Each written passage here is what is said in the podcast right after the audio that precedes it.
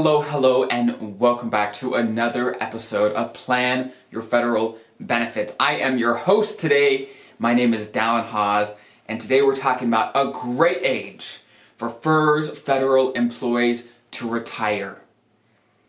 There is no perfect age for everyone to hang it up. Everyone has dis- different circumstances, different facts, different things that affect when it makes sense for them to retire. But that being said, there is an age that is built into the retirement rules, the retirement benefits that you have. There are many incentives to retire at 62 or later.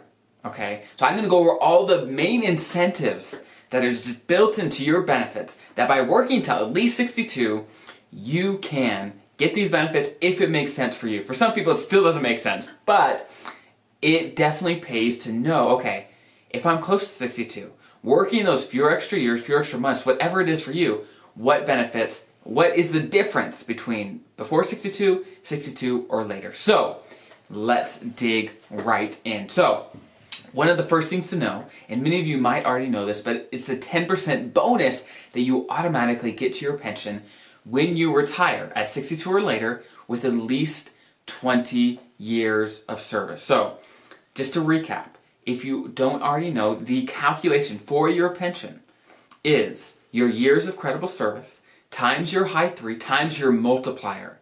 And by working at least till 62 with 20 years, your multiplier is what changes. In the normal FERS calculation, that multiplier is 1%. Okay? When you retire at 62 with 20 years, that multiplier changes to 1.1%, which is a 10% bonus to your pension every year for the rest of your life. And not only that, but once you get that 1%, 1.1% bonus, that 10% bonus, then COLAs or cost of living adjustments every year increase that larger amount. So the, the difference becomes larger and larger every year. So let's do a quick example. Let's say a regular FERS employee, okay, with the normal calculation, with the 1% multiplier, they do their calculation. Let's say they have 30 years of service. Simple, let's do simple math. They have a high three of 100,000 and their multiplier. So if you do that math, their gross annual pension would be 30 grand. Okay, so 30 grand. Now, let's say they're close to 62. Maybe they're at 61 in six months or something. They're like, hey, should I work another six months to 62. Now, if we run the same numbers, exact same numbers, with the 1.1% multiplier, then their 30 grand pension changes to 30 grand, $33,000 every year. So that's the difference, right? It's the 10% pop just by making it to 62 and 20 years to your pension. So that's the first thing that you definitely, definitely have to know. Now, the next built in benefit is that when you retire at 62 or later, Social Security is immediately available. Now, as I'm sure you know, you can take Social Security anytime between 62 and age 70. Okay? You don't have to take it at 62, you don't have to take it at 70, you can take it any time in between. Now, the amount you get varies dramatically depending on when you turn Social Security on. So, I am not saying just because if you retire at 62 that you should start Social Security right away. I'm not saying that. All I'm saying is that is an option if it makes sense for you. If you retire before 62, it's just not an option. Even if you would need the income earlier than that, you, you can't turn it on until at least 62. There are lots of pros and cons when it comes to, okay, should I take it at 62 or should I delay? There's lots of things to think about, and this is not a video where I'm going to dig into that. I've, I've produced a number of videos on Social Security, go to my, my YouTube channel, definitely check it out. There's a bunch of stuff, even on my podcast or my website, I have a bunch of articles about when you take, should take Social Security because there's a lot of things to think about. But if you retire at least at 62, if it makes sense for you, you can take Social Security right away, which can be a great benefit. Okay. Now, another thing that is a great, great perk to retiring at 62 or later is that you get COLAs right away. Now, COLAs are cost of living adjustments. Now, this is the annual little increase that you get to your pension every year in retirement. And a special little nuance for FERS employees is that before age 62, that increase doesn't happen. So let's say you have 30 years of service, you retire at 57, okay? You don't get a COLA, you don't get a cost of living adjustment to your pension from 57 up till 62. So that's five years when your pension doesn't change.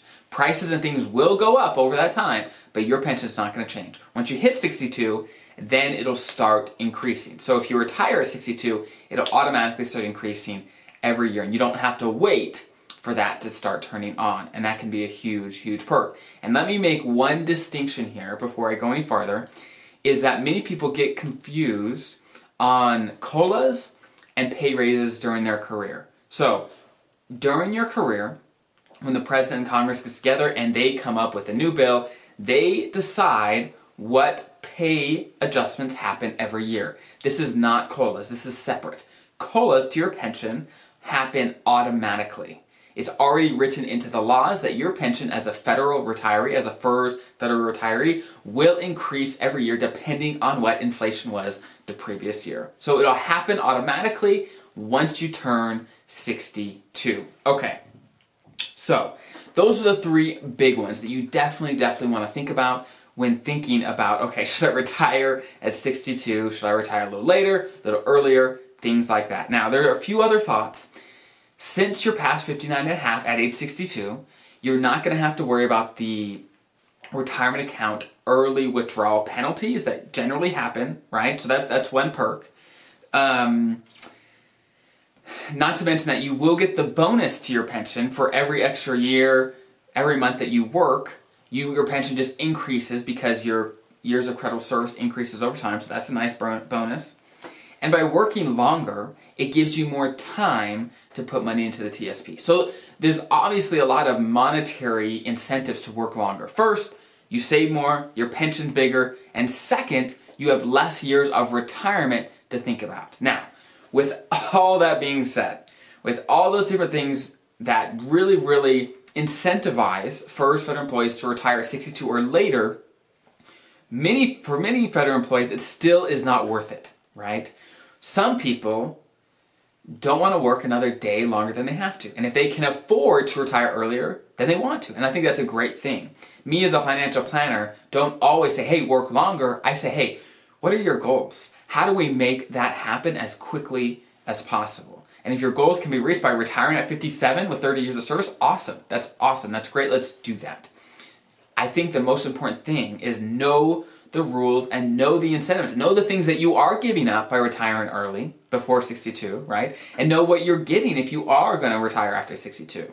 That can be a great, great way to decide when it makes sense for you to retire, what benefits you're going to have, and how to get the most out of them and set yourself up for retirement. So, I hope that was helpful. If you have any other questions on retiring at 62, put them in the comments below. I will do my very best to answer them and one other note, if you're special provisions FERS, the rules are a little different, okay? I just want to mention that this doesn't apply to you perfectly.